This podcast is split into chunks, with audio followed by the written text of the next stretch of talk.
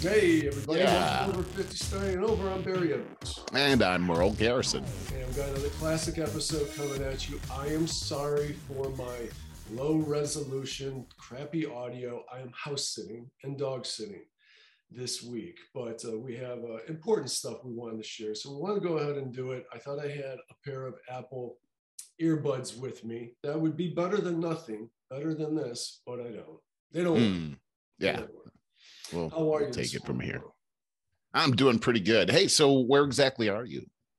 I am in on Edgewater Drive by Edgewater Beach, right on Edgewater Beach, which is usually very beautiful, but it's been really ugly this week. So Oh, that's too bad. Yeah. So, uh, uh, the cold weather already? You look like you got a sweater on and everything. uh, it's a light shirt. It's a long sleeve Okay. shirt, but it's light. No, it's not terribly cold. It's like 55 degrees. Um, Gotcha. But it's been cloudy and rainy all week, and Mm. we've had such a beautiful summer and beginning to the fall. I can't really complain too much. You and I were going to do this podcast uh, six days ago. Right. And last Friday, we uh, got our wires crossed with timing. And as I was getting ready for the podcast, I took Charlie for a walk. This is at our house, mine and Lisa's house. Mhm. And and I just I got up to our lake and I just oh my god, I had to uh, take this photo and share it with you.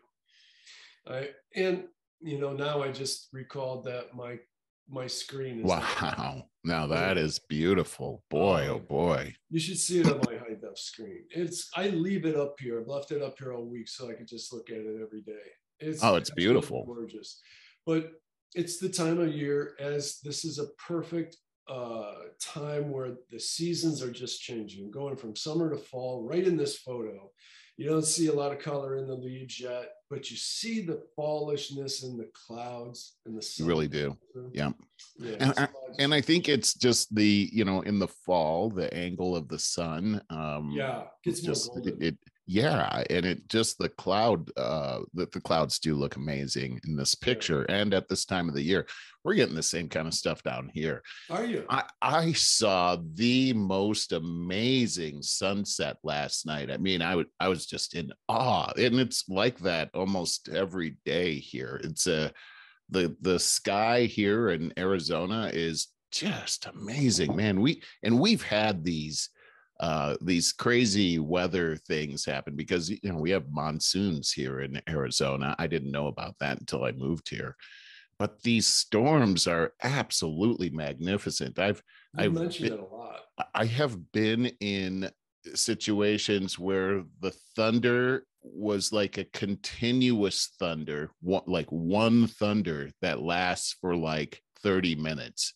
It's not really minutes? one, yes, it's not Just one it thunder Rumbles? Is it just yes rumble? yeah it's it's like uh, uh like Like nothing your i've ever heard growling.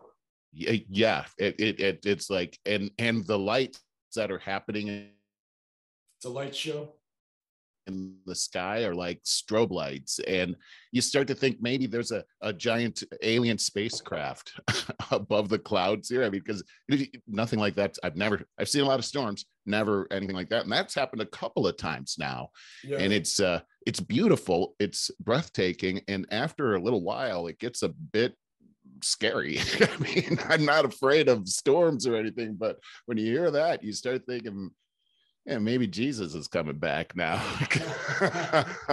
well, you know, obviously, speaking of storms, we have uh, what's going on in Florida right now. I'm gonna Oh, boy. share- I just pulled up the radar on that, and it's near. I know that many of us have uh, family and friends there, near and dear to our hearts. We it's our home away from home, Sarasota. That's where Lisa's mom lives, and boy, I was shocked to see this morning, Merle, how much that that hurricane has pulled out of Florida. well i don't think they were expecting that barry i i i mean Right. I, I was watching late last night because i i want to you know i'm very uh, concerned about this too and uh they were saying you know but it'll landfall on the other side by ton- it was supposed to be tonight Wow. uh early tomorrow but it looks like it's moved across the state in uh, record speed yeah. and i i did hear also barry that uh, i'm i'm really glad to see this by the way yeah. uh this is a miracle as far as i'm concerned because Mm. you know, of course, we were praying about this and everything uh, for our family members. But it, it, just before it hit landfall last night, it was registering a, a category, almost a category five. Uh, it, it was a category five, and then it scaled down to a four. And shortly after it hit landfall, I got an alert that, that said that it scaled down to a, a category one. Now, Really? uh, a category one, right? Now they still got a ton of water, a ton of flooding. The surges uh, on the uh, Gulf Coast actually caused waves to surge into the rivers, which flooded areas like Fort Myers uh, and and other areas. So we'll have to see what the damage is. A category one, you're still looking like at near 100 mile per hour winds. So it's not like oh, it's just a category one, but it's not the devastating. Like remember Andrew uh, took out all Oh, of. Florida. It- It's it, it's not going to be like that, but we're still going to see. I guess the damage is yet to be seen here. Well, I Googled Sarasota news this morning just a little bit ago to check on it. And I was happy to see that, you know, we've seen all the pictures out of Fort Myers and stuff where it's just flooded like crazy. Naples, that's Yeah. really, really south. Florida, Right. flooded like crazy. Uh, Sarasota, the pictures I've seen is just like down trees, some signage, is- but I'm not seeing the flooding. So Right. I'm, Right. I'm just being hopeful about that. And, you know, Lisa wanted me to mention about the prayer that you sent her. And, um, oh, you sent, maybe you sent it to me and I copied it and pasted it and gave it to her. I couldn't find it real quick as we were talking, and I don't want to disrupt the podcast, but she said it was super meaningful to her that she had reread it over and over again over the last couple of days. And she's really super appreciative. And we both believe and you are just tapped in there and you you got some influence.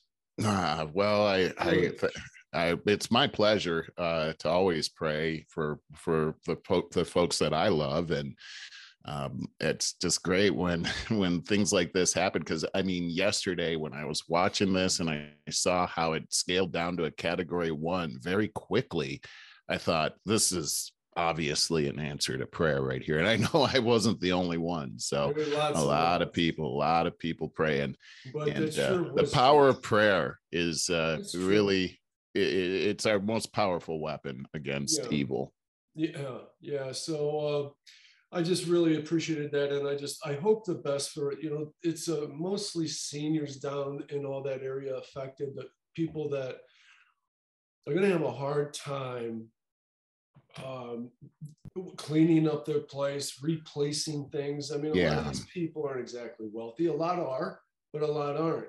And um, so it's going to be tough for them to get it back. well and here's another thing too barry and this happens every single time i i i know about this because i used to have a headquarters in in the, uh, the fort lauderdale area boca raton actually and Mhm. I'd been there shortly after some of these hurricanes. And what happens is contractors come from all over the country. You, you'll you can tell they're in town because there's pickup trucks everywhere, Mm. and uh, what they're they're there to make money. And of course, there's an opportunity for cleanup and things like that. And there there are definitely good people that come to do that, but the scam artists are also attracted like flies. And many of these elderly get taken by these people and it's a it's a real shame and it's something that uh, they they've really got to look out for down there Well, I think that's a really good segue. Uh, agreed, too. Two things I wanted to talk about in the spirit of 050, over 50, starting over, things that uh, I think are helpful. Uh, and that is, well, buying a new iPhone. Uh, that's always like, oh my God, now I'm faced with this $800, $1,200 expense. Well, I'm going to show you, you don't need to get anywhere near that but also what you said about scams. I get emails forwarded to me every week from family, friends, and clients saying, Hey, Barry, is this a scam? And I want to show you guys how to identify that on both uh, your computer and on your iPhone. Now, I did pre record this last week, and I'm not, I, I'm going to try and do the email one now, and I'll splice in the the iPhone one because my screen isn't that good this week. you know, I don't have my camera. Okay, so first let's let's start with oh let's start with my artwork. I put all that uh where to go? There it is. Okay. Barry's consumer review. you see it? Yeah, I do. Okay. That's uh, awesome, man. All right, let's uh let's get out of that. I just gotta get some mileage out of it. I put time in it. All right, so this is about. Uh, I mentioned this before several months back. I couldn't remember the name of this website, but I said if you want to buy affordable refurbished electronics, mm. uh, then to check out this site called. Oh, I forgot. I thought I was sharing. It's called Back Market. I will share now. Just uh, show it. Back Market. Okay. Yeah, and you know what? I couldn't remember the name of it. And I was thinking it's something like Black Market. I'll tell you what, if you Google black market, it comes right up number so, right? Yeah. Uh, and I did a lot of research on these guys back when I was looking to replace my laptop and uh, later an iPhone. And I'm just really sold. I get nothing out of this, no kickbacks. I'm just trying to share a good consumer tip. Yeah, yeah, yeah. So what I found was they're very highly rated. Check out their reviews and they have a system of uh, refurbishing that is very trustworthy. So I really, huh. I do trust the outfit. And so this is when you pull it straight up. And if you're looking for an iPhone, watch this. Just click here in the search bar, go to iPhone. And right here, we got one. Uh, that's an 11 for $300. But right here, first row, an XR, I'm honestly not sure what an XR is. I'd have to look. I'm not sure either. But only 203 bucks. iPhone SE 2020. This is exactly what I have. It's a great phone. And me, I don't like big phones. I keep it in my front pocket. I like the size of this phone. Yeah, yeah. And it's only now it's uh, starting at $130. Jeez. You got to make sure. What, a new one today is how much? Like 800, something yeah. crazy like that. Yeah. Jeez. And you got you just simply have to make sure that you got the right amount of gigabyte storage space. Well, that's like, huge. Yeah. Well, see, I don't listen to music on my phone, but I listen to podcasts. Right. I certainly don't watch movies on my phone, but if you do, you're going to want a lot of gigabytes of storage. Right. So, but you should, most of us would have some experience with uh, in the past. Have we run out of space or not? So, right. Yeah. So I wanted to just share that with you. And also, hey, that's pretty looking cool. for a new laptop or iPad, I also suggest this is a great way to go.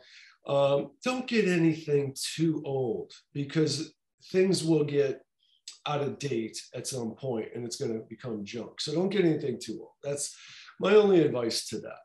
Now, I'm going to stop sharing on that. And I want to give you your tips on how to detect if uh, you're getting scam email. And I, you know, this is a thing at our age where we're uh, most of us aren't exactly in tune with all the latest scams, and we have trepidation. We hear about them, these phishing attempts, where they're getting their social security number, it could wreak havoc. So understandable that we have trepidation about this. But in 90% of cases, this one quick trip will I tip will identify if it's a scam or not. Now let me try to find my email, sharing the screen like crazy already. And uh, Okay, so I save this. I get a scam email every day. I save this so that I could show you exactly how to do this. Now, I'm always been totally a Mac guy, so I don't know if this 100% works the same on PC, but it's going to be close. So I this is a common one, something like this. You made a transaction. This makes you panic right away, especially when it's for $1,100 to PayPal. You got to be kidding me. I purchased a, a laptop. Wow. So we got 800 numbers, which I'm sure are scam as well and uh, PayPal is a name that you would trust. I always keep uh, the remote artwork off. I don't let that load automatically. So you can change it in your preferences because the scammers can detect if you actually read an email because uh, it'll it, it can read if you load the images automatically. So I keep them off and only if I want to load them, uh, do I manually. But here you see it is from an, an address called social, and they're typically hidden from us, these addresses. But if you click on this, you will see that it is from social blah blah blah bunch of numbers at social.helwan.edu. whatever that is obviously a scam if it was from paypal it would be from something like mail.paypal.com so you know that's a scam right away typically I had another one around here, but typically they are they use Gmail addresses. And since they're hidden, hidden, most of us can't see that or know that. But Gmail is the most common way to um, hide your address. Uh, I'm sorry, to be anonymous. So that's uh, an important thing to keep in mind. Now, what if it's your iPhone? I think most of us are, when we're checking our mail, probably are using our iPhone. Okay, guys, sorry, back to the crappy audio and video as I'm at my, my friend's house. So this is the uh, email in question down here. And if I click on that name, then my email comes up. And this is about some look at your order for the Geek Squad. I didn't order anything with the Geek Squad, but again, you see the name kind of at the top. I'm going to click on that again. That expands it. So now I can see that it is two undisclosed recipients. That is usually the case. So that's a, a red flag. And then I click on that name again at the top, and it comes up with the email address under other, which is a whole bunch of Logan, blah, blah, blah, use something at gmail.com. Okay. So it took it took three clicks on the email address itself to get to the actual send from address. And that's what's important, usually going to be a Gmail address. So beware of that. That is definitely a scam. Okay. Okay, guys, got another tip for you from the Cleveland Clinic website. I get updates on this uh, typical ways to stay mentally and physically healthy. And this is really good stuff. I only save the best of the best for you guys. And this one is titled Stay Active in all three ways to boost your brain health. And it's real brief, so I hmm. won't take a lot of time with it. As with your heart, keeping your brain healthy in your twilight years is an important element for quality of life because many habits to help protect your brain also lead to a happy and fulfilled life. In a recent study, ages 55 to 75, two life enhancing habits top the list for helping combat age related memory decline. And this one, first one was a surprising one to me. Number one, being socially active. Number two, undertaking mental activities like learning a language or using a computer. And hence, we just did that little computer tip right there. uh, but the, the socially active one really took me by surprise. Really? Up there at the top of the list. And, what, uh, what what what exactly does that mean? I mean, like getting out and being around people and things like that. Is that it is does? That... But they also and I I went over this with uh, Doug Noll in a podcast about six weeks ago, mm-hmm. uh, and he was talking about no, it wasn't Doug Noll, it was Dr. Stephen Trzeciak who does uh, the Compassionomics and he, oh yeah yeah yeah I remember that one yeah. And he he was quoting studies about even if you just have a roommate, you're something like 27% more likely to live 20, some crazy amount longer. It's a lot healthier for you. Just having a roommate. It's mm-hmm. a lot of us find ourselves at this age and more so living alone and we get a little stuck on our ways and then you start getting lonely and it uh, all of these it could be slowly a slowly degraded process into depression. I can see that. Negative thoughts. So yeah, it's something to keep in mind. And you know, I try to get Lisa's mom out just to the community center in her development from time to time, take part in those kind of activities. This it's bingo, they have shuffleboard, you know, different things like that. It really, you know, there's a lot of times, uh, Lisa certainly knows this. I'll get off the phone with you before we started doing the podcast, really. You know, that's how the podcast started. But I get off the phone with you after an hour to two hours, and but my heart would just be full. You know? Right. Yeah, I know I'm her, exactly what you like, mean. Yeah, she's like, oh, the rest of his day is great, you know, that kind of stuff. Talk to loved ones. It's super, super important to, for your heart health. It really is. Yep. Let me yep. just uh, finish a little bit of this stuff. There's not a lot here. Those who are engaged in these habits had lower resting heart rates, which is a sign of better, better cardio fitness, and were less likely to live alone. Back to that social thing. For adults over 75, having a faster walking pace was associated with staying sharp. So just pick up the pace a little. Walking is so good for you, Mhm. especially at our age and, and, and even more so down the road. Um, in summary, staying active uh, and engaged in all three ways physically, mentally, and socially may help prevent memory decline and decrease the risk of dementia. And dementia is an ugly thing, folks. Boy, it sure is. It It is terrible. So here's a few tips. Ask yourself this if your work life tends to crowd out your social life, make some changes and book regular dinner dates with your favorite people. Hey, how bad is that, right? Mm, Good advice. right. Two, if you're a social, on the other hand, if you're a social butterfly, but also a couch potato, carve out time for daily walks or other workouts with a friend. And third and final, need mental stimulus, enroll in a class like language, art, music, or whatever sparks your interest. Or as I mentioned before, before pick up the computer, play some of those uh, word games and things like that. They actually do help you a, a lot with your mental fitness there. And that's the end of that. So I think it's kind of simple and I think it's pretty positive.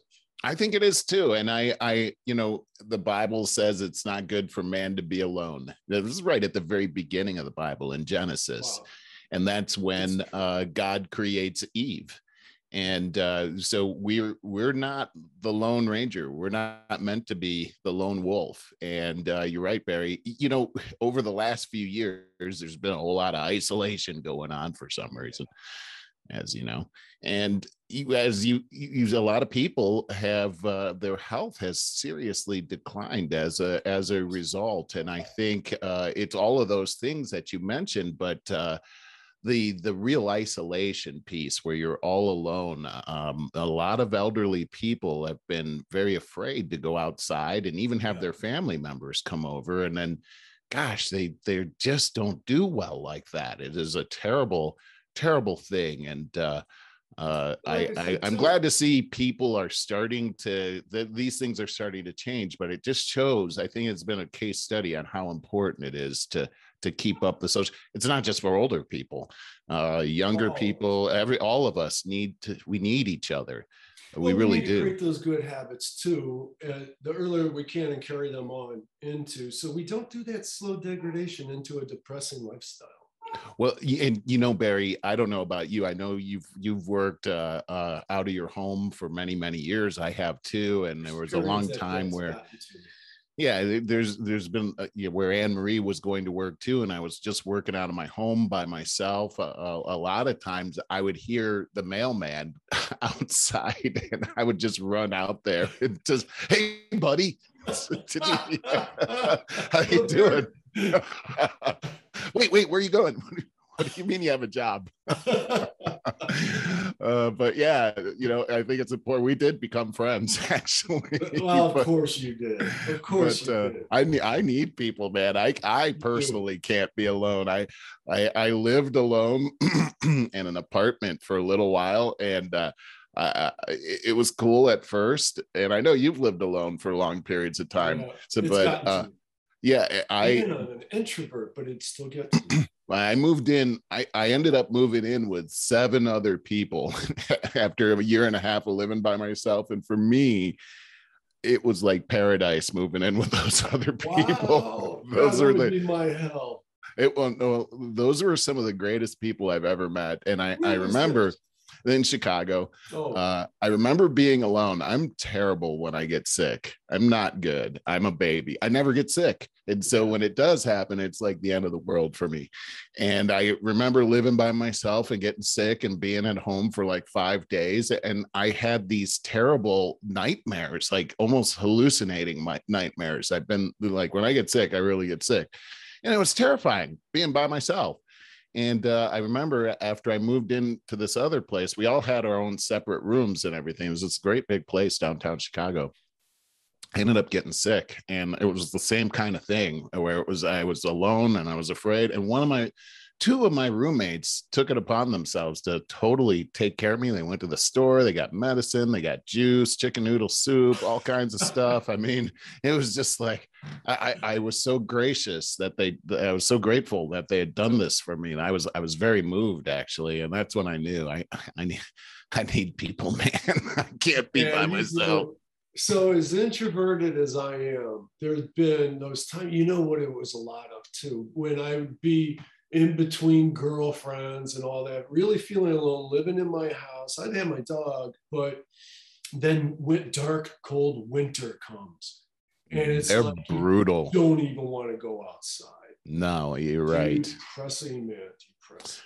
Well, and especially in your neck of the woods where it's, and we've talked about this before, but it just gets so great, gloomy every yeah. day for just yeah. long stretches of time. It's like being on a, it's being on Neptune or something. That's you what know, you would though, think would be like. opposite end of the spectrum. And I talked to Lisa's mom about this uh, a lot is, you know, she's just getting through, well, now a hurricane, but getting through the summer, which is, that's her winter.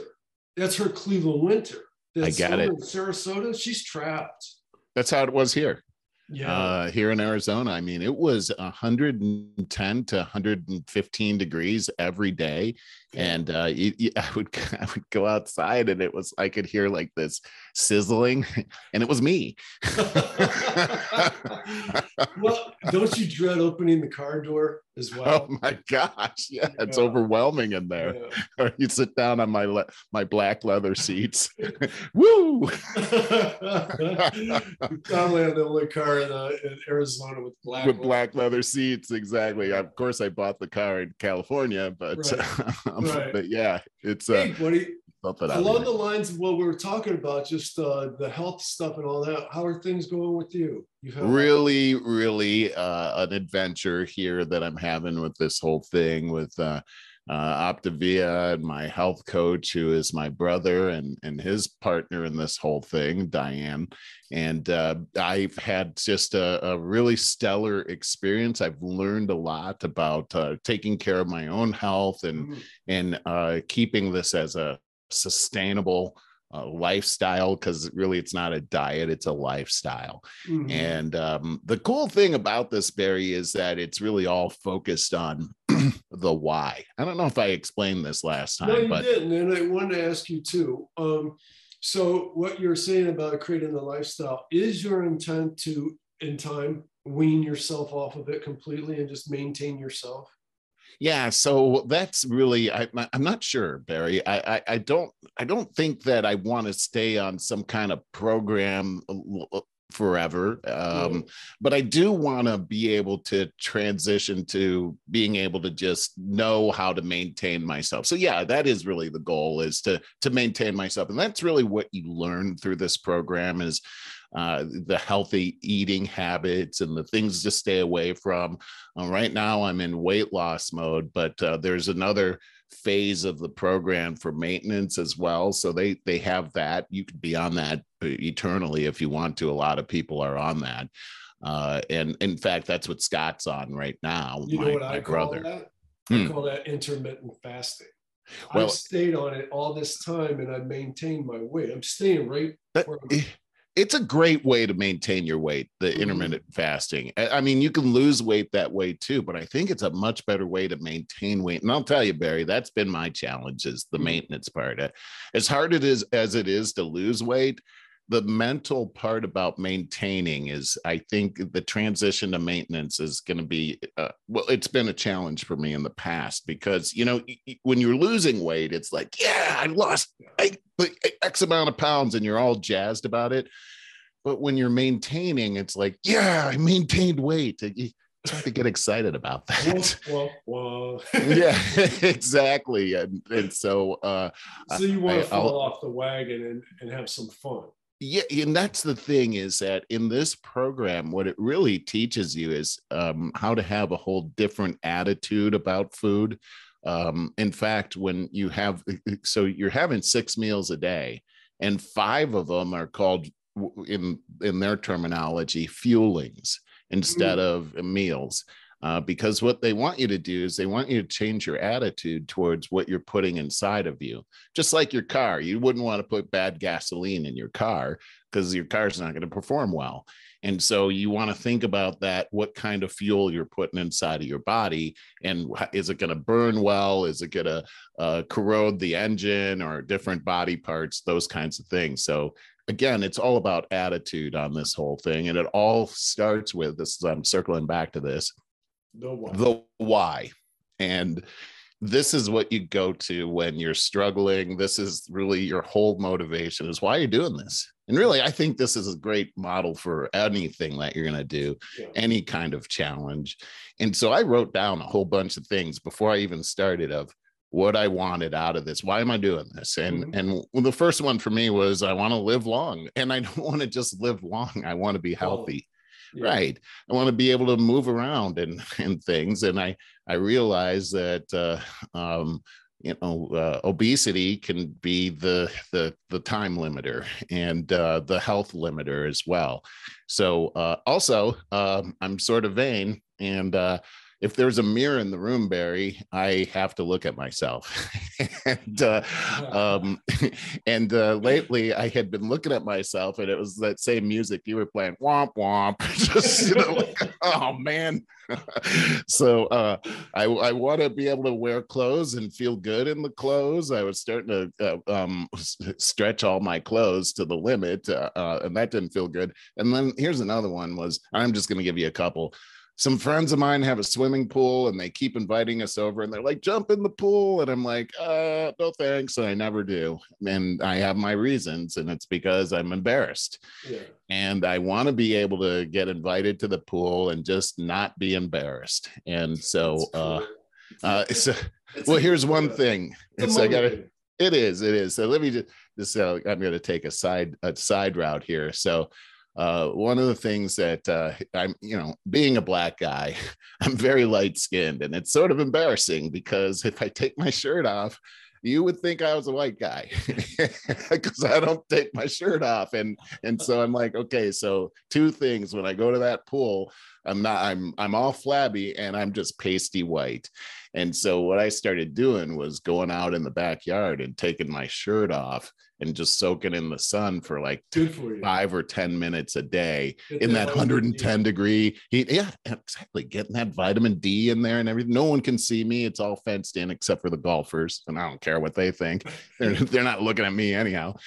And uh, so I got I got all tanned up and everything. And I've I've now lost uh 27 pounds and mm. uh, I things and I'm I'm exercising now. I've, I've, I've gotten into this whole push up routine now, and I'm doing those. I'm doing about forty of those a day, and wow. uh, and and I'm seeing changes, big time physical changes in my body. When I uh, like now, when I take my shirt off and I look at myself in the mirror, I'm not embarrassed for myself, oh, and I can I can see uh, cool things happening. It's like I can I'm seeing my college body starting to come into focus again. Wow and it's uh it is very very lean, motivating. fighting machine in college man. Well it's funny that you say that and there's something that i'm not going to be able to say on the air but i remember in college and i was working at that amusement park people used to get so mad at me over there and then they would look at me and they would call me a skinny mf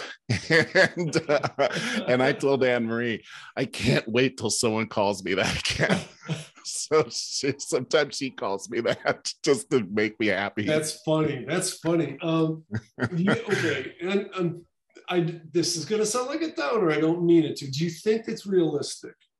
Because you mm. were really like you had very very low body fat oh i i'm an adult i'm an adult now i'm not a kid but um I, I i i have a weight goal that's not uh the same weight as i was in college more towards the very end of college and the beginning of my business career uh and and i'm i'm about halfway there Okay. Okay. Well, that's all good stuff. In fact, in, in a couple of pounds, I'll be halfway there. So I'm, oh. I, it's announced it's coming up on eight weeks, and being halfway to my huge goal in eight weeks is a pretty, pretty good click. I would absolutely say eight weeks goes by very, very quickly. And it surprisingly did. It surprisingly did. And here's the other thing too. I I have so much support on this, and this is really the key: is all the support. And and I'll tell you, a couple of weeks ago, I um I I was on this great click of losing weight every week, and then the the the, the week before last, I got on and I gained weight. Uh, and oh, I was so demoralized on that whole thing. Like, because you know, you work really hard and to gain weight. Yeah. Uh, and I gained three pounds actually, and I was how just. Did, did well i figured it out and that was the cool thing so i, I every week I, I put in my weigh-in number to my health coach who was my brother and also diane and so immediately and i, I got so i get on the scale okay I got the scale that I hate. I got a hate relationship with the scale because it's a digital scale. You yeah. get on it and you're like, all right, that's a good weight. And then you then you go, uh, let me just make sure. And you get on and you're three pounds heavier.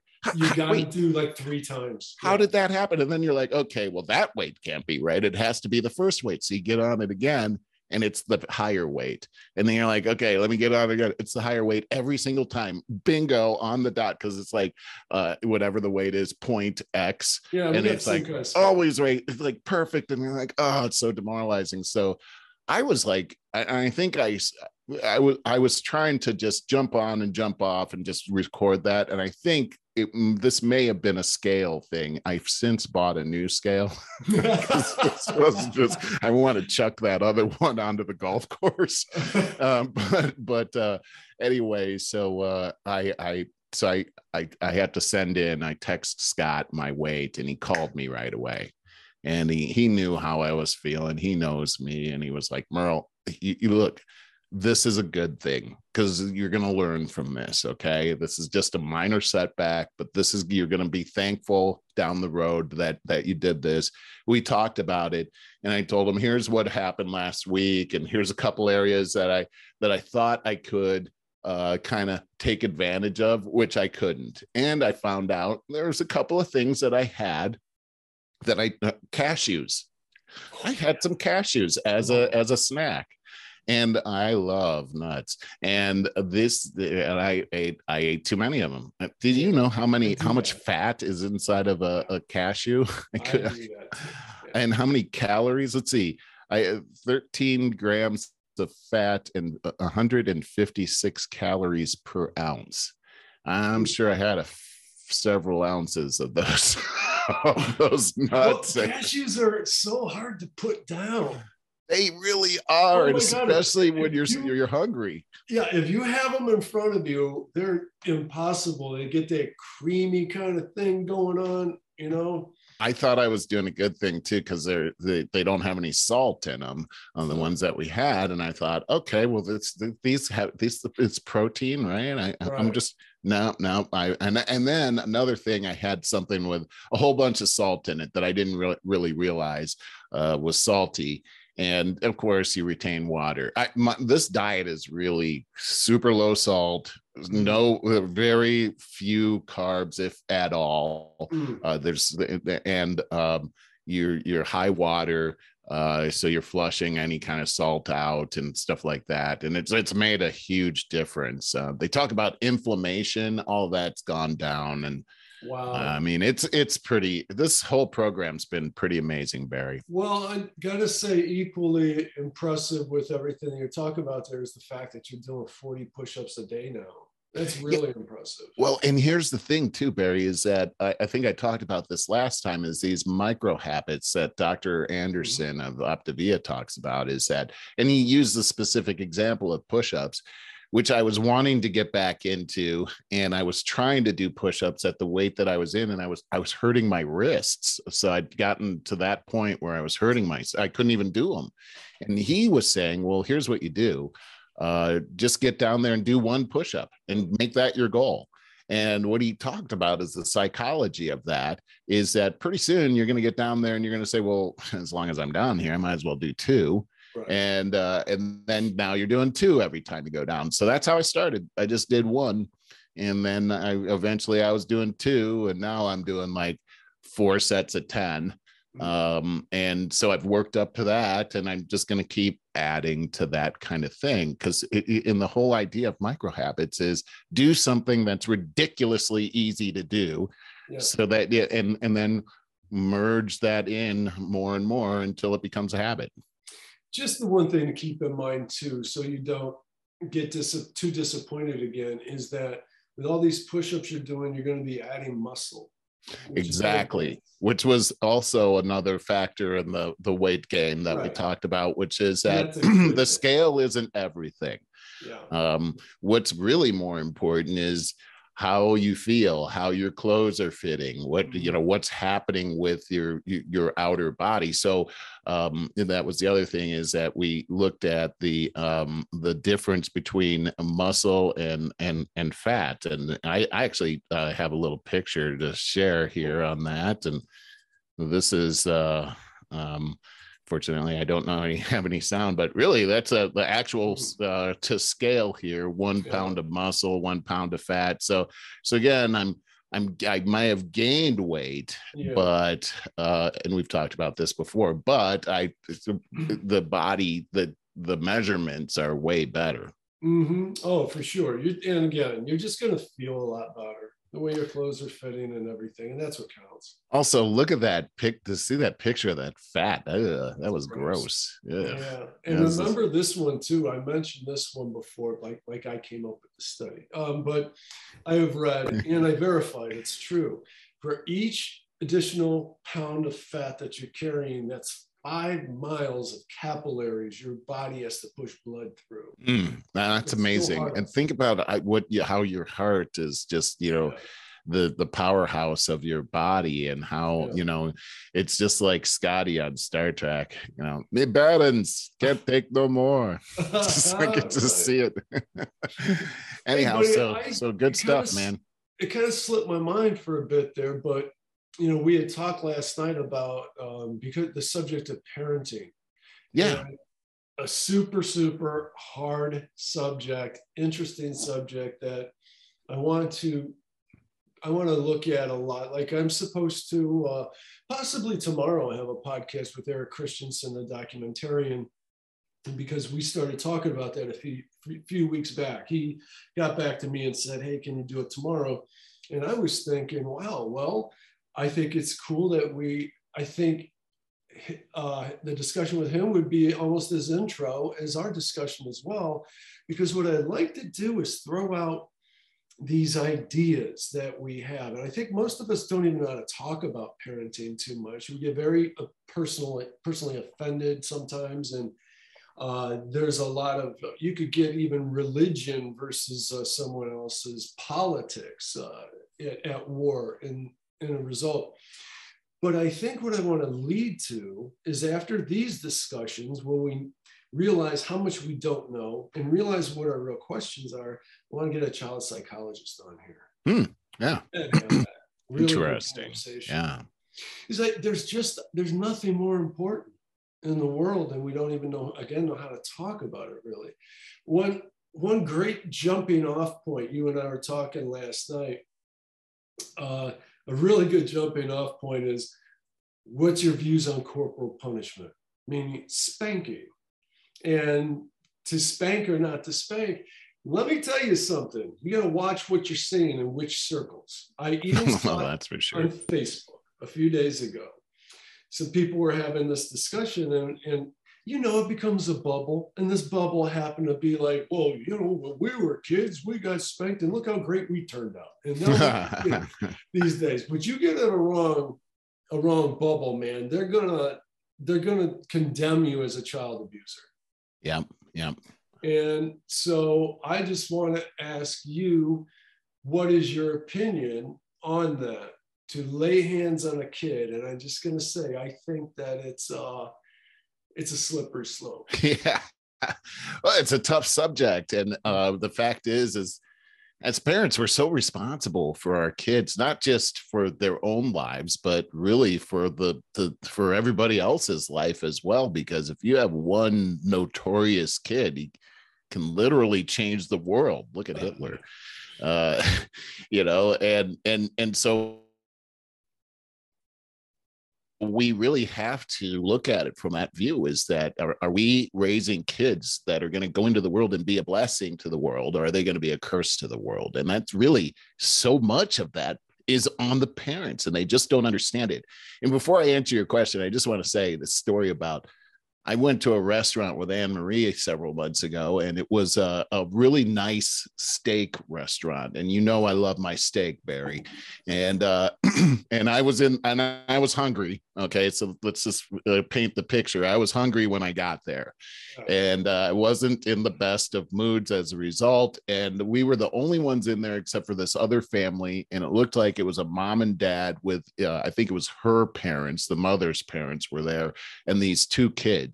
And these kids, Barry, were little demons. And they were running around that place and hopping around on like booth seating. They were like jumping up on the seats of other ch- tables not even the one that they were sitting at other tables just hopping around like it was like a uh, uh, one of those bounce things, you know, and and then they were actually climbing up on the backs of those and walking around on top of them, and and and they're screaming and and then jumping down onto the floor and racing up and down the aisle where we were sitting, and it was so annoying and it was just terrible. And I was looking at the parents like, why don't you say something?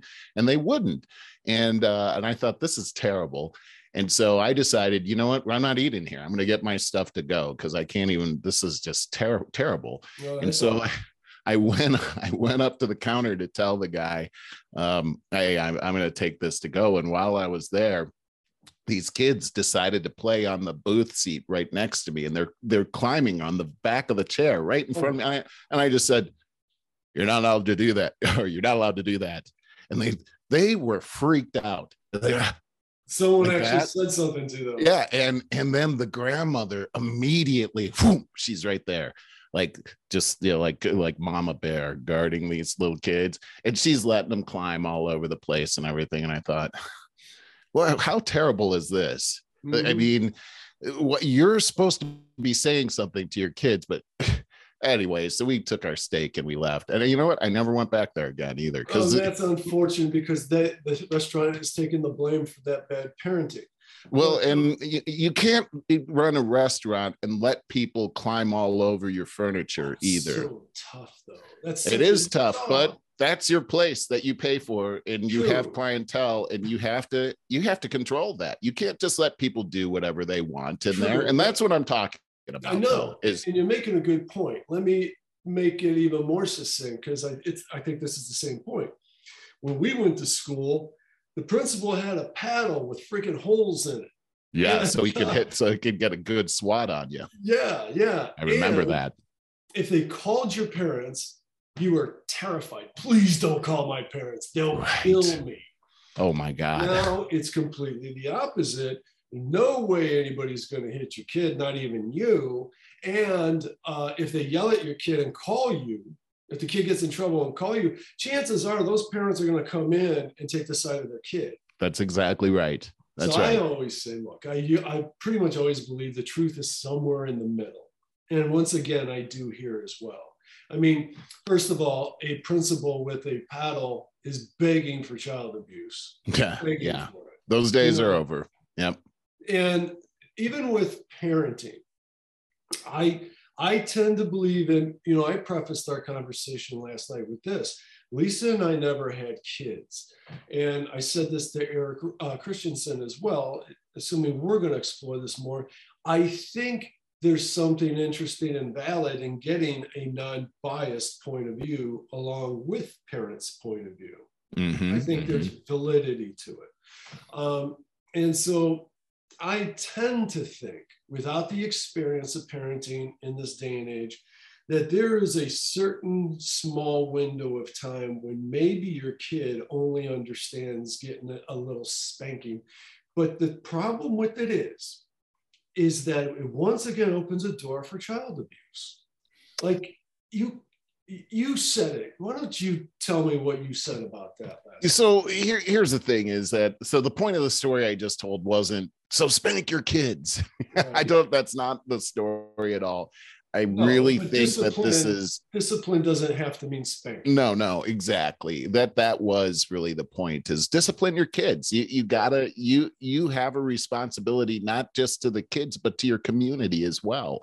And uh, and it's important for for the health and longevity of this soon to be adult. Uh, they can't just do whatever they want in society. They've got to be able to fit into the norms of society. And your job is to help them to do that. And they'll have a much happier life as a result. And now I don't say everyone should go spank their kids. I don't. I don't think that. Uh, uh, in fact, I I would even say that uh, boys and girls are very different from each other. They learn differently, and uh, I know that's even taboo, but it's the truth. Yeah. And so, uh, in, when you're raising, a, and I have a boy and a girl, raising a boy was so much different from raising a girl. Uh, I don't recall, I and I do believe in in spanking. Uh, I was I was also spanked as a child, but uh, this was. Uh, let me just explain something that this is not an easy thing. It's a it's probably one of the biggest responsibilities you have as a as a parent on how you do how you actually do this. Because it can actually be one of the greatest blessings for your, your child or it could be a curse and, and depending on how you do this. And so Mhm. my the rule is you never spank your child if you're angry. Um, this is not a, a revenge kind of a thing or anything like this. This is a tool that a parent can use to help their kid to stay out of hellish situations down the road and so um my son is my oldest and i had i remember the day i had to spank him because what happened was i had told him after several times he had crossed a line I, I don't remember what it was but i told him he clearly understood if you do that again you're going to get spanked. And he crossed the line on purpose. And so i said okay i'm going to have to spank you. And i remember I, I, I got him into his room and I, I left the room for a minute and I came back. Uh, you don't hit your kid with uh, your hand. Um, I used my belt uh, and I spanked him on his butt.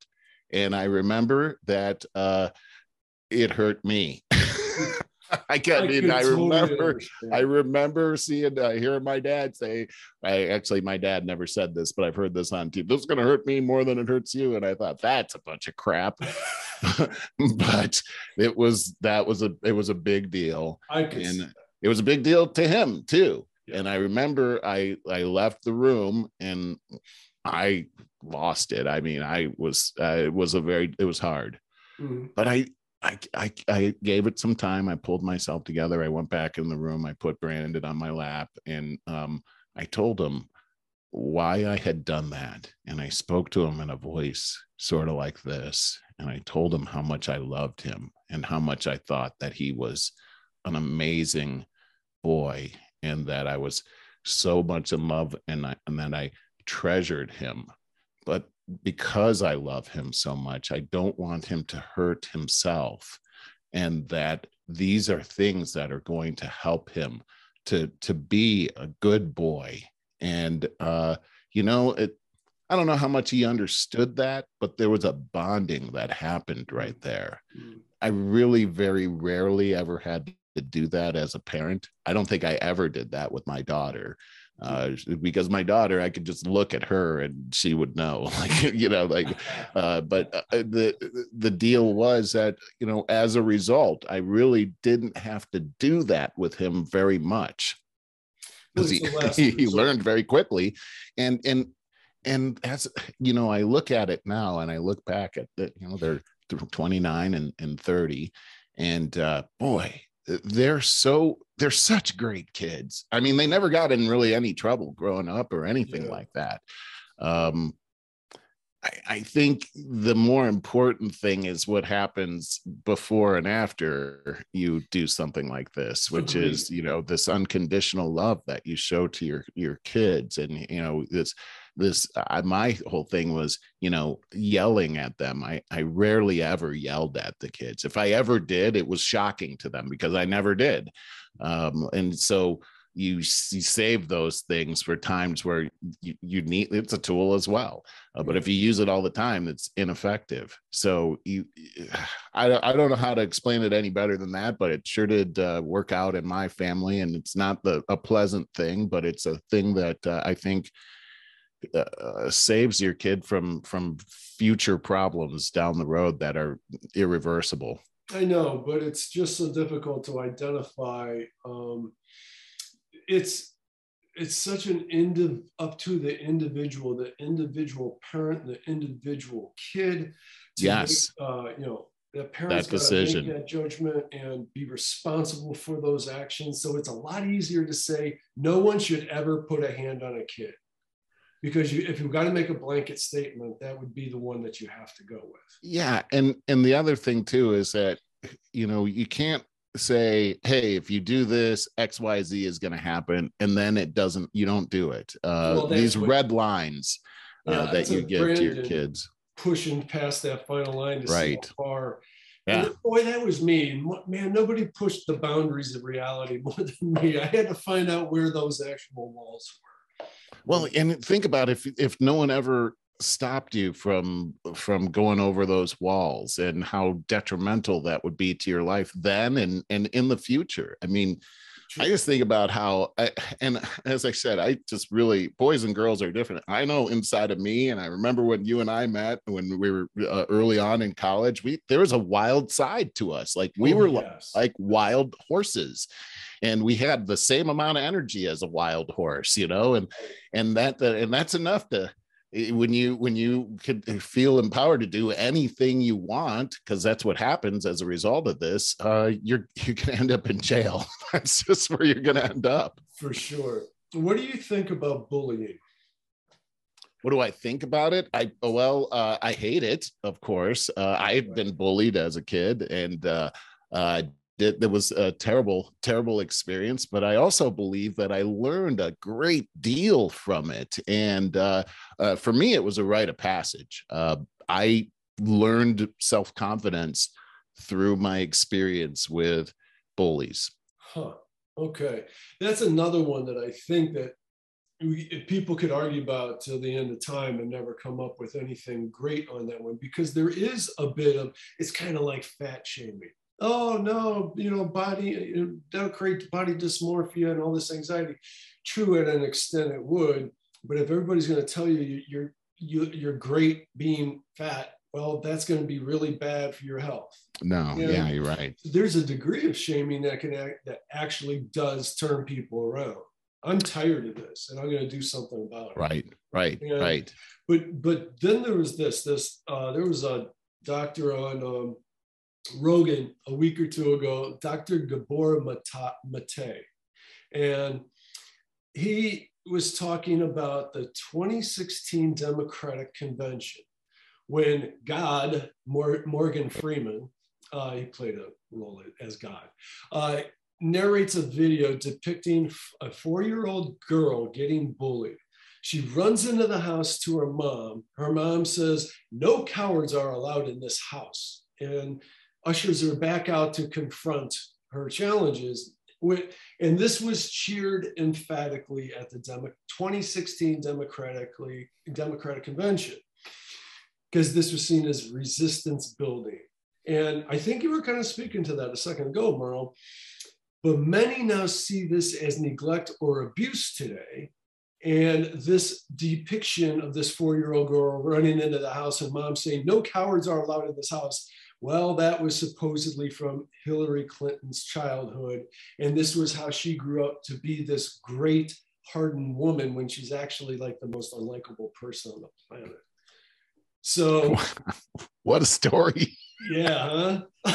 Well, I, I, I want to. How quickly our, our attitudes have changed on this. I know it's it's so crazy this this world that we live in. I got to yeah. say, I, I the more I hear Morgan Freeman speak, the more I like him uh, I I I I gotta I get a kick out of him anyway. I I think it boils down to kind of the same thing as we talked about last time, Barry.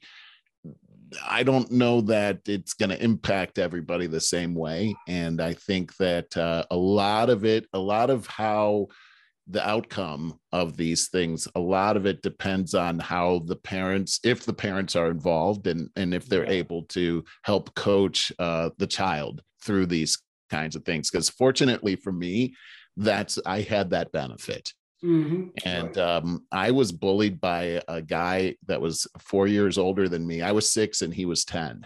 And every time I went outside, this kid beat me up. And uh, it all happened because he told, I was, I had my best friend, and this guy glommed on to our friendship.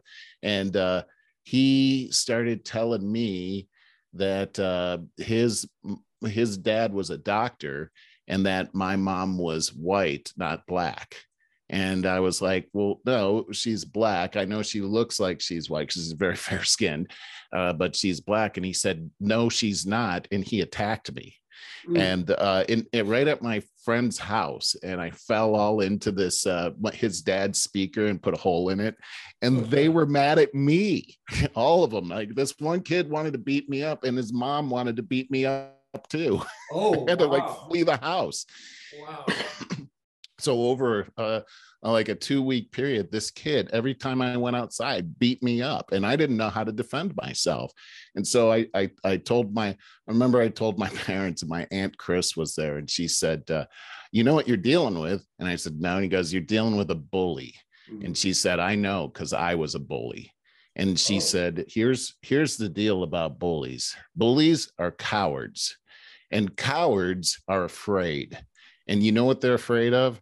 You and if you were to stand up for yourself you might have to fight but it'll be the last time you have to fight. And i was like wow i hadn't heard that before. I'm six.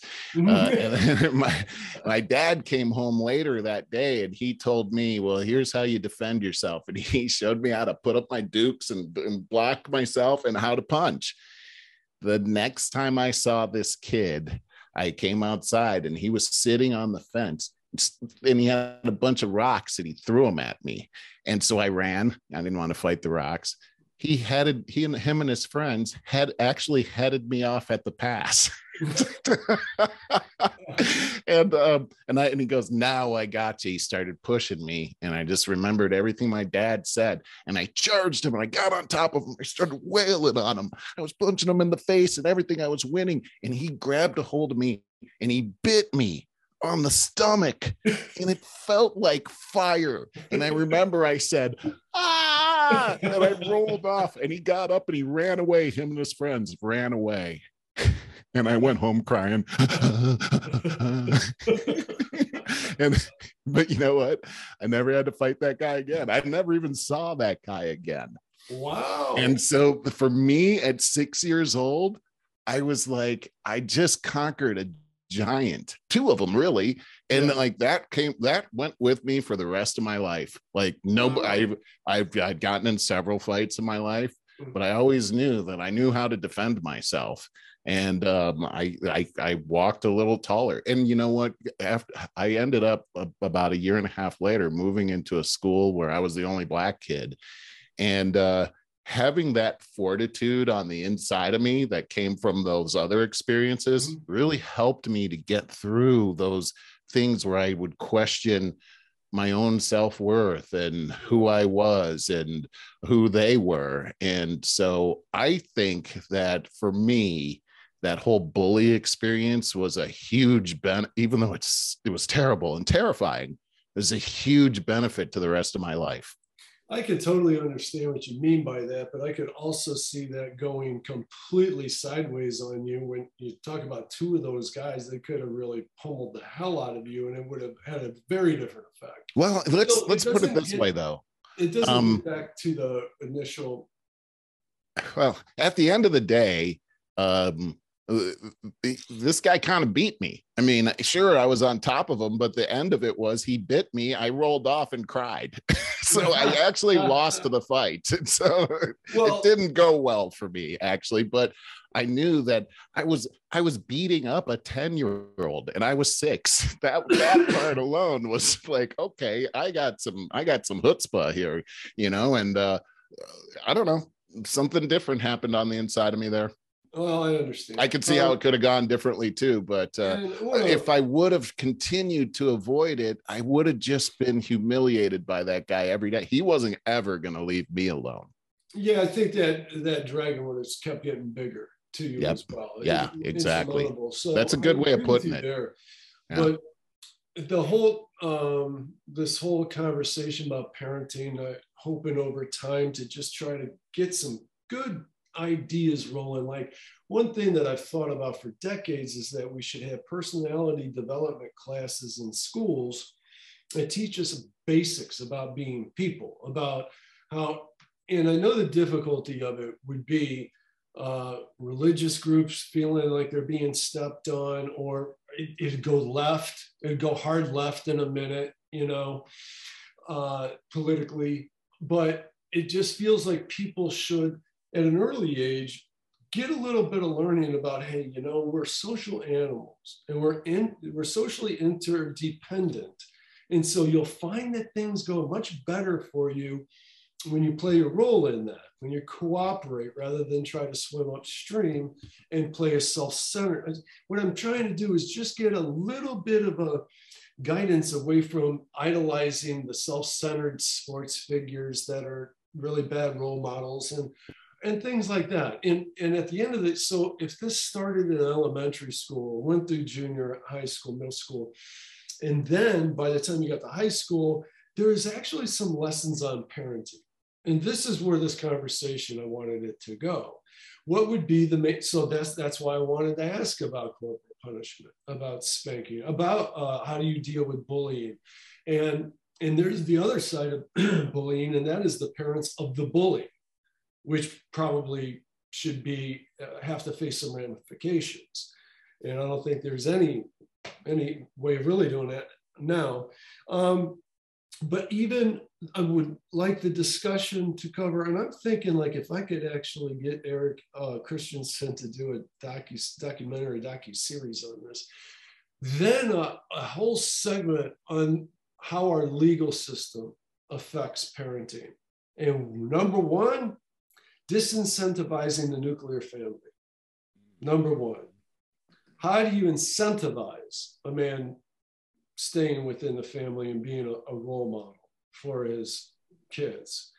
You know, things like that. I'm sure. I love, I love that, um, and I and I can see how our systems are set up for for disincentives right yes. now. Yeah. Uh, but you're right. I mean, yeah, I was just talking about this with Anne Marie before we got on. Is how important it is to have a dad in the house, and uh, and and just how how that makes a difference in in their lives. Anne Marie's father died when she was what two years old, and so oh. she didn't she didn't have uh, she she really didn't know her father, and uh, you know, and there's there are it's an uphill battle when you don't have that dad in the house. It's a it's a tough thing. So uh, there are there's I almost forgot where we were going with that. Did you ask me a question?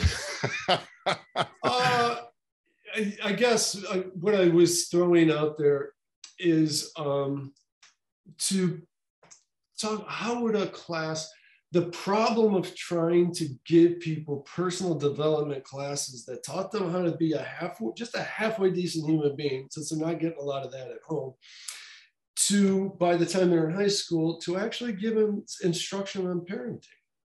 But see how that's where things get tricky man. That is and, and, and really traditionally where do you learn parenting you learn it from your own parents um, who didn't you know, learn it from anywhere but their, but their parents right it. they're doing yeah. it on the fly well, this is it. And this is how family traditions happen because a lot of those things sometimes they're based on mistakes that happen and things like that. I understand what you're saying and I see the dilemma. Like you try to teach that outside of the family and you're going to have all kinds of controversy because everyone's got different ideas on how that should happen. But yes uh, and and when we have this in this day that we live in with all of these fragmented families there's got to be some kind of help. And you know i know church going people usually they can find that kind of thing inside of their church. Um, outside of the church i think it's going to be tough because there's so many different ideas uh even when we were kids gosh there were so many different ideas on how to raise kids Yeah. you know they remember the old dr spock and everything and yeah. not everything dr spock said was right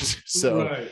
i don't No, know it's he, a it's he a was tough one heralded as the authority, and now he's kind of like not so much. yeah he's a punk now and back then he was a god so who knows you know it's a it's a crazy thing Dr. Laura.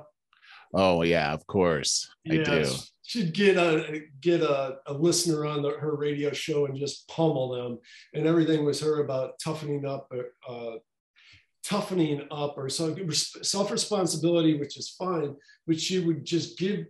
It's like they screen people. so yeah she was kind of mean actually Yeah. Oh yeah. She she she basically gave people that needed a good beating a good beating. Yeah, and they liked it. They they came every day for a They good did. a good Like spanking. didn't, like you didn't know she was going to say that. Get off your ass and stop whining and you know all of I that. I kind of liked that uh, because Well, I mean you know people need it. to hear that right exactly. It's Well, and- everything though. there's a fine line. You, there's a squelch button in between these these I- these extremes, right? I think. I mean, just like spanking your kid, that's not the the pat answer every time, right? No. Like this is the, these are things line. These are things as a parent that you have in your toolbox but you gotta just because you have a toolbox doesn't mean you use the same tool every for everything Yeah. uh, you got to learn how to use these things and i agree there should be some kind of place and i, I think just out of safety and uh, logic it's probably going to be in your place of faith Mhm. uh, where you're going to raise your kids because i i know uh, i know in my own church i learned a lot about my own learn, raising my own kids but for me most of what i learned came from my parents. Like like that whole thing about spanking brandon that's exactly how my dad did it. Mhm. uh you know it was a it was terrible getting spanked but then at the afterwards he would come back in. I remember sitting on his lap and and this love that i had for him would just well up. Like i want i wanted him to be happy with me so badly i don't i had this innate thing inside of me where i wanted to please him and i wanted him to be pleased with me Mhm. and uh, when he would talk to me after that and just build me back up again and this love and the way that he would talk to me and everything. And, and at the end we would hug and i would just cry for joy that my dad i can remember hearing his heart and uh, you know up against my ear. Oh my god i miss him so much. Yeah. he is such a great guy. And but these are things that and you know he was a disciplinarian growing up and everything but then there came that time in life where things changed and we became friends. And and and having him as a friend after all of that discipline and everything i felt so worthy of his friendship and i don't know there was something really special about that that i i knew i wanted to have with my own kids. Well, I'll tell you what, if we could ever get a really good, good conversation going somewhere along these lines, you would be like, I'm thinking back with uh, Eric Christensen documentary, you would be a really good person to interview. You know, it, usually in these kind of a series, they take a whole a bunch of different segments of people to try to do a study. You would be a really good one to um, to uh, address your your your outlook on the study. Well, I'm very uh I'm very grateful for for my life. I, I have two fantastic parents. My mom, I haven't even talked about her, and she is just I mean she's overwhelmingly awesome. And my dad was too. I mean, here's a picture of him right back here. And I I mean I I uh i i always wanted to be like him uh i always looked up to him he always told me you know he was very successful in life he always told me you know one day merle you're going to be way better than me uh you, you're just you know the things i'm doing are nothing compared to the things you're doing or going to be doing and i remember that being very hard for me to believe but he would tell that to me all the time and uh you know today he's still an inspiration to me today Well, that's exactly what that is. What he did is instilled this uh, inspiration within you, like the sky was the limit. You know, yeah by yeah. saying those things. So that's that's a beautiful thing. Um, we could come back and talk about this another time because I would want to do a little bit of Google googling up on some of the legalities, see what some other experts have to say about what the laws are doing for our family nucleus, you know? Yeah, you know, and it, it's it's uh we live in a crazy day too where you know a parent what is it called uh, child services. Could get some kind of report from a neighbor or whatever and pretty soon they're at your door and uh, and and of course child services could even be weaponized. Uh, we've seen that before too where people's kids get taken away because of some kind of political belief that they have or something. We've it's it's so these are these are this is a tough area as you preface the whole thing with. There's no like right this is absolutely right or this is absolutely wrong because look on the on the corporal punishment thing uh, you're spanking your kids because you're angry or you've got a bad you had a bad day. I mean that's child abuse and uh, we can't do that. And uh, on the flip side if you're not even disciplining your kid whatsoever eh, i think that's a form of child abuse as well. I think that's a good way to put it so I, yeah, sure. Yeah, so it's it's a tough one, man. I don't. I think we beat this one to death for now, though. For now, because uh, I think it's a super super valid conversation. That it's just so tricky that you got to just piece it together. I agree. Not I agree. From A to Z in one conversation. It is so important what we're talking about right now yeah. because i mean and and we can see that we're as a at least here in this country we're struggling with our kids and what to do and yeah. remember these are the people that are going to be running our government when we're too old and so we need to i don't i think you we've done what? them a big disservice here i'm gonna if I want to, my intention is to get a child psychologist on here and have the same conversation after I put a few more pieces together. And I got, I think I have to do a lot of background checking on that because I know today you can get them coming from some different uh, ways of walks of life. Big and, time, big time. And I sure don't want somebody on here telling them, that they should, you know, force your boys to play with dolls and you know like that. I think uh, that there's a lot of that out there. There is, there is. Let's just lighten it up a little bit. I didn't I didn't think to put a link to this. I just made a quick note. Did you hear about a about a week ago? This story out of LA, of course, this woman that's heading up food racism or food equality. You didn't hear about this? No, but I've been hearing a lot of things about this kind of stuff. Yeah. But go ahead. So she oh, so the something like the Los Angeles school district. I think that Los is, Angeles Unified School District. Yes. They've been uh, sharing her Instagram posts, which are all about food equality. All food is created equal. Yeah, quit the shaming because unless it's poisonous or so, something ridiculous, or so, so she's trying to say that, you know, if you want to eat cookies and ice cream all day, every day, that's fine. Don't let anyone tell you you can't. If that's what you feel like, well, somebody did a little search on her LinkedIn profile, and she, of course, is a representative for one of the largest food uh, companies that that also owns Nabisco and all these other sugar. All those factories. cookies. Yeah, yeah. all the cookie makers. but uh, but the, of course, the Los Angeles School District would see fit to put that on their Instagram page. I don't even. These people are so upside down and backwards. It's hard to hard to tell where they're coming amazing. from anymore. Yeah, yeah. Well, you know, and we're seeing a lot of things uh, about food and world hunger. Yeah, Biden just uh, the other day had a big conversation about about food, and uh, I think he's got an executive order out or or something to end hunger by 2030. Um, we I think it. That. I think it's interesting that whole 2030 date is being used a lot. 2030, 20. We're going to own nothing and.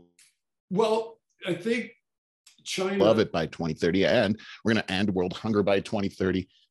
Go ahead. China said, said that they expect to be the world superpower by 2035, I think. Not maybe it's 20. 2040, actually. Uh, Is that um, right? Yeah. so that's what made 2030 so popular. I'm sorry. It's, it's, um, I'm sorry. It's, uh, 2049 is their date. It's, that's the 100 year anniversary that the communist, the Chinese Communist Party came into being. So that's when they want their uh, their their world power to happen. Interestingly, on this is that it's a hundred years, right? Yeah. Uh, the hundred years before that, they call the hundred years of humiliation, and that and, and that and and this is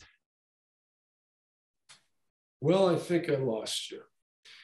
Guys, I'm going to assume that Merle's connection is gone. And I guess we'll just wind this up. I did want to share something that I thought was quite touching. And this is, I thought, very touching. Uh, this passenger on Southwest flight is surprised by cabin crew as they announce she's cabin free. So today's flight. We have a passenger who's headed to Hawaii with us today to celebrate her victory over late stage breast Hey. cancer. So we're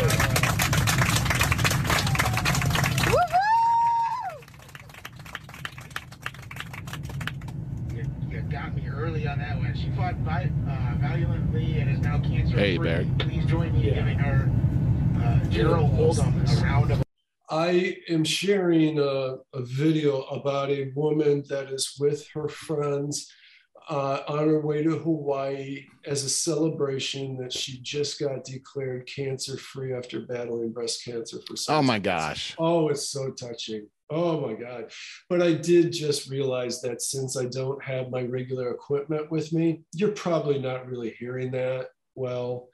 oh I heard that really well actually. Oh, did you? Yeah, Let's just finish it up. It's a second.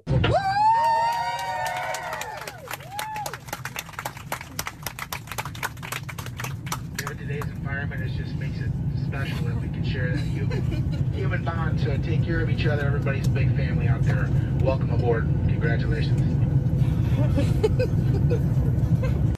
Oh boy, oh boy, oh boy. That one's you know, I say it's hard to hard to watch. It's not hard to watch. It's hard to watch without being very, very moved. It- you know, that's what you would say the agape love is uh, when you just are sharing in someone else's success like that. yes, yeah, yeah, absolutely. Gosh, can you imagine? I mean, wow. Um, I I have some people that I know that uh, uh, have suffered with cancer and now are cancer, or uh, they're in remission. I don't know. I guess you can be cancer free, but or or in remission. Um, but uh, what a terrible thing to have to deal with. Gosh, Yeah, yeah, for sure. it's definitely the c word.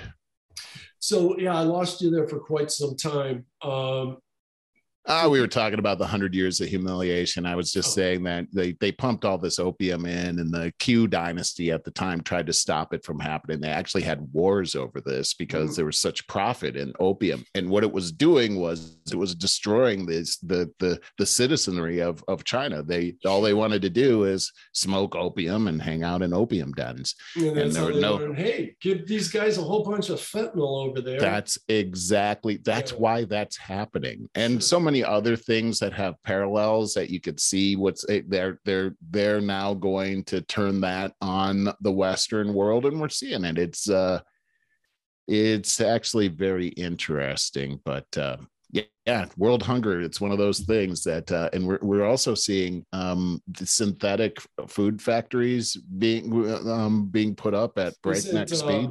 is Bill it, Gates. uh, Microsoft uh, guy behind that. Yeah, Bill Gates is Gates. behind uh, a big, uh, a lot of it. They already have uh, factories that have been built that are that actually uh, um, they're bug factories that uh, they're they're actually making bugs that uh, can be used as food product and they they grow the bugs there and everything that's actually happening right it sounds so crazy like that can't be happening it's Well, happening He's supposedly going to have us all eating synthetic meat within like 10 years or something. Yes, yes. And I mean, I hate I the other thing that's been happening coincidentally at the same time is a lot of our food processing plants around the world have mysteriously caught on fire. Oh, right. Um, and uh gosh, a plane flew into one in Georgia a couple of months ago, uh, a big one in Paris, the biggest one actually is in Paris, and, and that was destroyed by fire. And so, while uh, all these things are happening and talking about, uh, oh, uh, cows, a lot of cows died mysteriously over the summer because of global warming. A lot of really crazy things going on right now. I don't want to eat bugs, Barry. I want my steak. I uh, I um, did this a while back ago. I we were talking about food factory fires before, and I googled it before. Actually, I used DuckDuckGo for the mm-hmm, most part. Good. And uh, just like last time, instantly all kinds of stuff came on. So this isn't BS, people. This is like easy information to find. It doesn't seem like it's talked about a whole lot. No, it's crazy. Yeah, food, food ch- fact check. It's a fact check. Food processing plant fires in 2022 are not part of a conspiracy to trigger US shortages. Now, who knows which side of the aisle these guys are on? It's Reuters. So could go either way. Um, I, well, when I looked up before, verdict false. Accidents and fires at processing plants are not planned to intentionally create food shortages. Well, but that, that but that's beside the point. I think the article goes on to say yeah, there's been a whole bunch of fires at the processing plant. So well, they're, they're, only trying to say there's no conspiracy to do right. that, which I don't know how they prove that. Because uh, that, that, I know that's going to get political. It's going to yeah. come from a political side. Now, this one, I saw the listing of the fires. It's unbelievable. The list. It's unbelievable. Yeah. There, there we go. There's all these fires. Look at that. Look at that. It, the, the, list goes on and on and on. How can yes. you say there's that is that and that's never happened before. That's so this is just a coincidence. This is a coincidence. Come on, man. There's a lot of coincidences that are happening. How about Nord Stream 1 and 2? Have you have you looked at that? I, I have. So it seemed like we were accusing Russia of that, and then Russia was accusing us of that.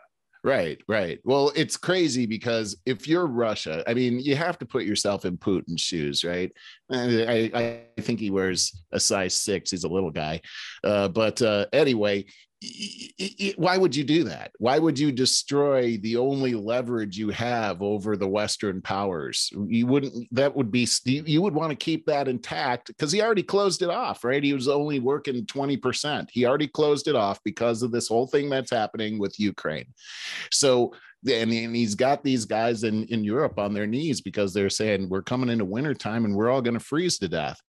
So uh, he wouldn't destroy it and, and then lose any leverage he has to negotiate with the Western powers. That doesn't make any, he's not a dumb guy. I mean, he might be why, crazy. Why would the West do it? Well, there's a there's a good uh, reason for it. And um, let me just give you two things. Number one is I don't know if you've seen the video. Back in February, our president was actually saying that if Putin were to invade Ukraine, that Nord Stream one and two would be destroyed. so so he he put that out there. He had several people in his administration put that out there too. This was before the invasion happened. Now the invasion has happened. On the same day that Nord Stream 1 and 2 were damaged and and by the way they're they're saying seismic activity in the form of uh, what appears to be 100 kilograms of TNT is what caused these holes to appear and it looks def definitely like sabotage and um and, and and so on the same day another pipeline was announced this pipeline doesn't go through Russia. It goes through Denmark over to generally the same area where Nord Stream is. So it looks to me like the one was destroyed in place of another one that the, the Western powers have built. Uh, that all happened yesterday. Oh. And and so um, we don't know what actually happened. It looks like sabotage. Uh, the blaming Putin doesn't seem to add up. Uh, the Polish government immediately upon the discovery of this said that it was the United States and thanked the United States for it. That was the Polish president. This is an outside of his waters, by the way. Yeah. Uh, so this is now being viewed as a pretty huge event in the whole thing between Russia and the Western powers. And many are saying that this is a prelude to World War III. We don't know that yet, but we also know that Putin was talking about, as you mentioned, uh, uh, nuclear attacks and things like that. And then within days of him saying that, this happens.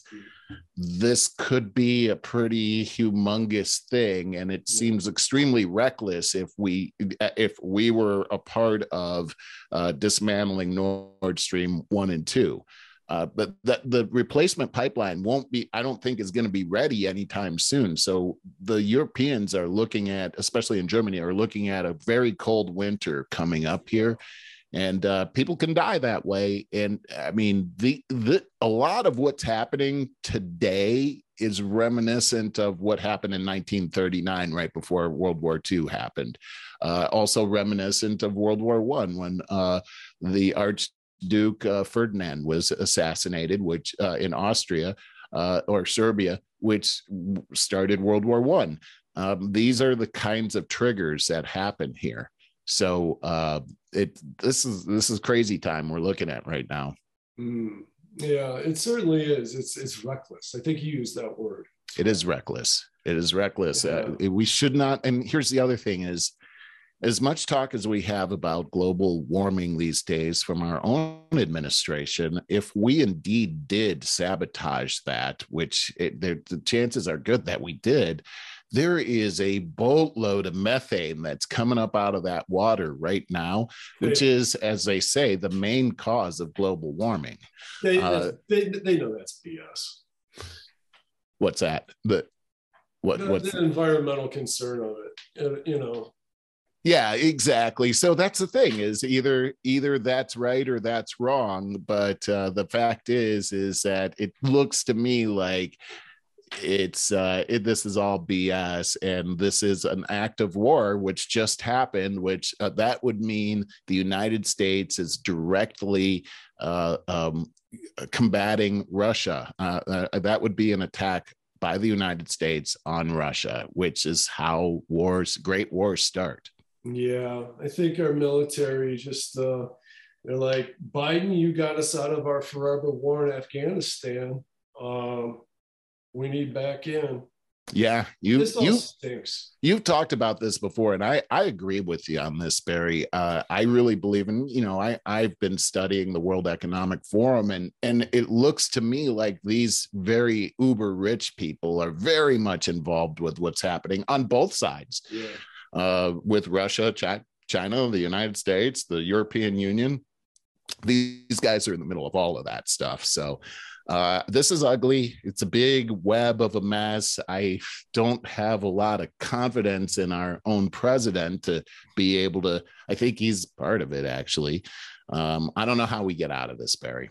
No, I don't either, Merle. Uh, I do have to wind up, though. I got to get mm-hmm. going. Do, yeah. Any uh, final things that you wanted to uh, relay, though? No, I think we talked about the the the most important things. I I definitely wanted to uh, uh talk about that Nord Stream thing because I, as far as current events goes, because I I really think that's the the biggest thing that's in the the news right now. Yeah. Uh, you know, I I was gonna go into some of the things that are happening in California right now. My buddy just told me he's paying seven dollars per gallon for gas over there. God. Yeah. It's craziness over there. But but anyway, as the world turns, right? There's a lot of crazy stuff that's going on. But Barry, I got to tell you, it does feel like a lot of the things that have been perpetrated on this world over the past couple of years by some people that I don't think are good guys. I think their stuff has been discovered, and I really believe the foundation of what they're trying to build to control the whole world is is really uh, on flimsy ground right now and about to topple. So I see good things in our future, but I think we got to get through some some tough times in the short term before we get there. Okay. Yeah. Yeah. Agreed. Agreed. All right, buddy. Uh, gonna get going. Gotta get uh, get things ready. Get this out of here and uh, get back to my my home. Sounds good, man. Hey, it was really great catching up with you today. Yeah, you too. Thank you so much. Have a good weekend. You got it, bro. All right. Thank you.